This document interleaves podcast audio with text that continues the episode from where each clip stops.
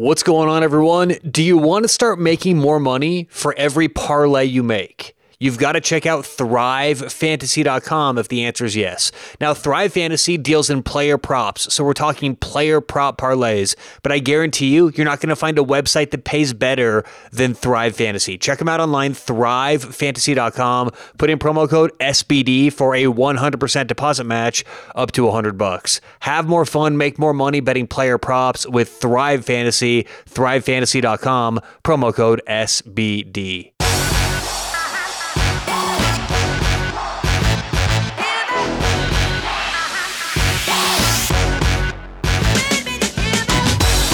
What is going on? Welcome into Sports Betting Daily. How are you on a Tuesday? Today is what's today? The 26th. Wow. Wowzers. We're getting close to May. My goodness. We're getting close to some hockey playoffs. Let's go. And uh, yeah, we're like a week away from that. So, what's going on? How are you? How's your Tuesday? Uh, on today's show, we're going to talk about steam chasing. Now, this is an interesting concept that some people know a lot about, some people don't know much about at all. And it's a very, very real and alive way to bet sports. Now, a lot of people think steam chasing happened in the, only in the 80s and 90s and it went away. It's not the case at all. And we'll talk about that on today's show. Um, want to thank BettorEdge. Better Edge allows everyone out there to bet vig free. So if you want to start betting without the minus 110, check out BettorEdge, B E T T O R edge.com. Put in promo code SBD for a free 20 bucks. All right, so steam chasing. Let's first talk about what steam chasing is. Let's define what steam chasing is.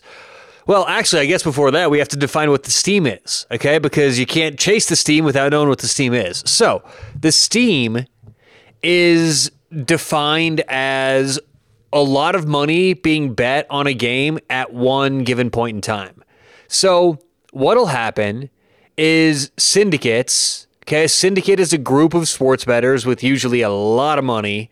Uh, syndicates will bet at several different sports books at once. Okay, let's use an example. Let's go to an NBA game. A lot of you may listen later on Tuesday, so let's go to an NBA game tomorrow. Uh, NBA for tomorrow. All right, so tomorrow the uh, 76ers are, or wait, is this in a couple days? Yeah, this is Thursday. All right, so Thursday, Philadelphia is minus one and a half at Toronto. Okay, so Philly minus one and a half at Toronto. Well, let's say that's the opening number and no one's bet into it yet, okay? And it opens at one and a half. And let's say that the syndicate likes uh, Philadelphia at minus one and a half, okay? Well, what they'll do is they will simultaneously bet at maybe 20 to 30 different sports books on Philadelphia at minus one and a half.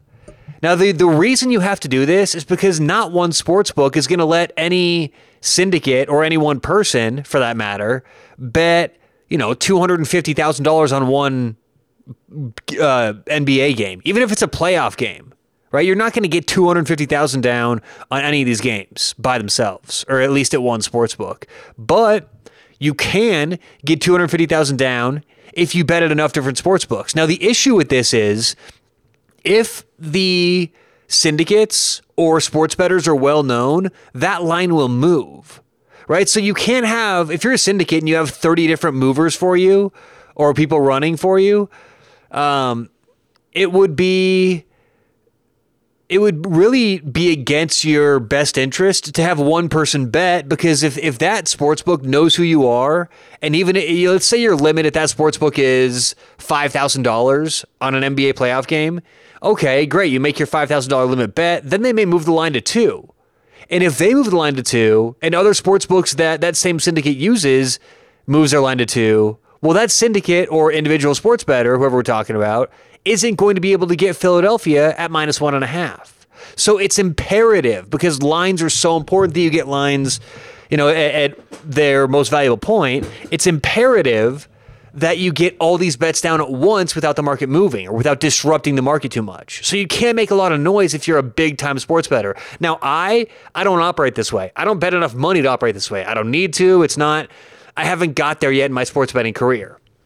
And that's frankly why a lot of people bet the NFL in the first place or the NBA in the first place is the markets are so tough to beat, but a lot of people are forced to bet those sports just because the limits are so high that it's worth it for them to do that, right? For me, I can bet the NHL and bet European soccer because limits are so low, it scares off a lot of people. You know, it's just not worth a lot of people's time betting, you know, 250, 300 a game, but it is for me.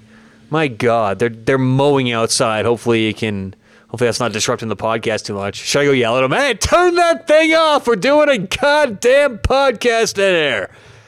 All right, they're they're they're mowing their way down. Hopefully, when they come back, it's not too noisy. Uh, anyway, where the hell was I? Uh, goddamn mower distracting me. Uh, uh, God, I'm gonna have to go figure out where I was. All right, hold on, everyone. I'll be right back.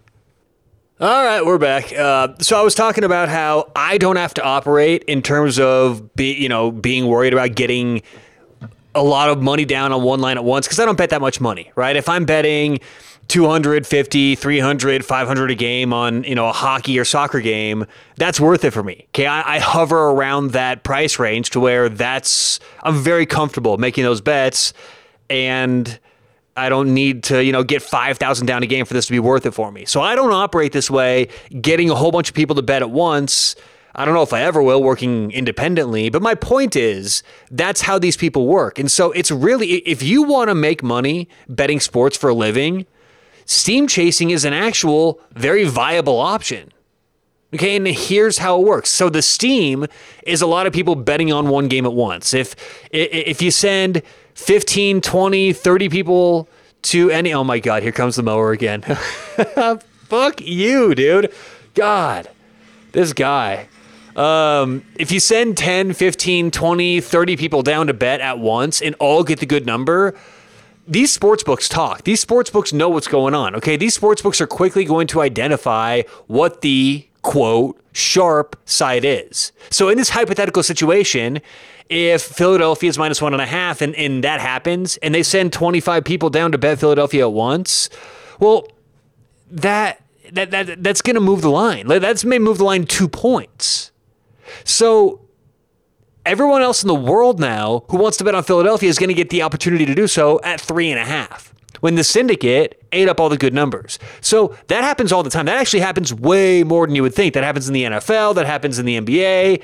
And most of you don't realize this happens because you're just looking at the screen too late. Usually don't look at these games, most people, until game day. So you're never going to see these big movements. I mean, as we've talked about before, unless you're actually betting at a sports book that originates or comes up with opening lines, you're probably not going to get the chance to get these opening lines anyway. So that's imperative, right? If you bet hockey and you're not signed up with betonline.com, I mean, good luck making money, you know, over the long run. But so so that's how this happens with the Steam, okay? So if you're willing to make money betting sports, here's how you identify the Steam. You need to figure out a sports book that originates lines. Let's just use hockey for an example because I bet hockey. I do this every day. And Bet Online is the sports book that comes out with opening lines. Okay. So every day around, I don't know, uh, 8, in between 8 and 9 a.m. Mountain Time, Bet Online will open up some NHL lines. And within minutes, those lines will start moving. Okay. Well, what you do if you want to steam chase and if let's say you didn't handicap like I did and let's say you just wanted to start, you know, betting where the pros are betting, what you would do is be on the computer right when those lines open and just wait and start seeing where the lines go.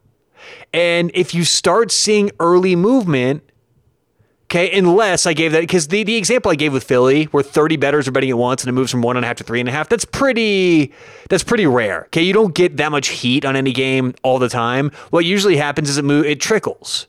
Okay, it'll move a little bit, maybe move a half point here, half point there, move 10 cents here, 10 cents there. So if a hockey game opens up minus 130 and you see it and it's like okay well now move to minus 133 and then minus 136 it's like okay the early money's coming in on this team. So if you now bet minus 136 technically you didn't get the best line at minus 130 but you're chasing the steam that's what steam chasing is. You are betting what you're identifying the pros to be betting early in the process And that's why people can make money doing this. Is you're betting on the same side of the pros every time. Now there are some issues with this, and we'll talk about that in a minute, but that's what steam chasing is. And it's a very real thing. It's a real thing because syndicates are a very real thing. Syndicates bet this way and it's only it's only the nature of the market. If syndicates are still doing this in 2022, which they are, that's how the market's going to move. If we can identify how the market moves, we can make money. You see, a big point from today's show that you should take away is that you can make money in sports betting without being a great handicapper. If you know how the market works, that is a huge chunk in betting in, in winning in sports betting. It's a giant chunk. They used to say about Billy Walters, who is often regarded to as the best sports better of all time. They used to say if you put Billy Walters in the same room as this old handicapper known as the Chinaman, the the Chinaman would have beaten Billy Walters out of his money in about a week. Okay, Billy Walters, even though I don't want to discount Billy Walters, but he wasn't a fantastic handicapper. He had a lot of great handicappers working for him. He could handicap a little bit himself. He just knew a lot about the market how to move the market, how lines worked, how, how, how bookies operated. That's why a lot of this show is about the inner workings of the industry and how things work, because that's a big chunk of how to win if you don't know how to write computer code. I mean, I'm just being honest. And so, understanding what steam chasing is, everyone out there can start steam chasing tomorrow. Now, it, it takes time, it takes effort. You got to identify the opening book, you got to be there when it opens, you got to have enough time and money to be able to chase a steam, but that's how it works. You're uh, you're essentially trying to uh, steam chasing in layman's terms is people who aren't great handicappers trying to identify where the people who do this for a living are betting on. Now, here's the downside with all this, okay? Professionals know this. If you work at a syndicate and you want that number one and a half for, for Philadelphia to be there in a couple days, you don't want to show your hand. So you start trickling money in all over the place and you don't bet a whole bunch at once, okay?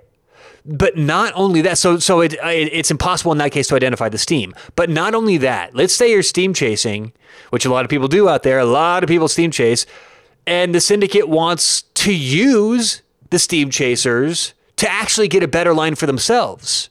Okay, let's use a hypothetical in the NFL, which actually this happens. I don't want to say often, but somewhat often. This happens in the NFL. Let's say there's a team, uh, Team A, Team B, and Team A is minus two and a half. And the syndicates want Team B, but they want them at at least plus three.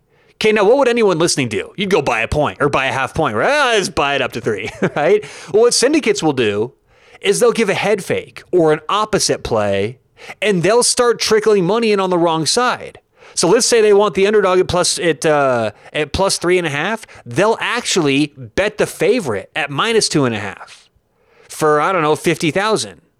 And then once that line moves to three, well then they'll come on the other side and bet five hundred thousand on the plus three.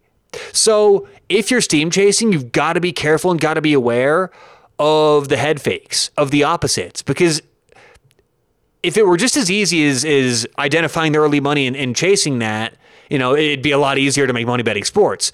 It's harder to identify where the sharp money's coming because because head fakes and opposites exist.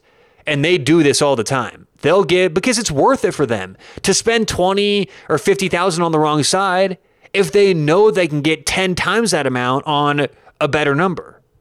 So that's the downside with this is, is trying to identify when there are opposites coming in. But in general, that's steam chasing. Look, it's Concept Tuesday. I don't want to get too in the weeds with this. Concept Tuesdays are a little little softer, you know, a little bit more elementary. But, you know, today's was more intermediate, I'd say. But that's steam chasing. Identifying where the early steam is and trying to bet into it as early as possible. All right, that does it for today's show. Good luck, whatever you have going on today or tonight. We'll talk to you tomorrow on Sports Betting Daily.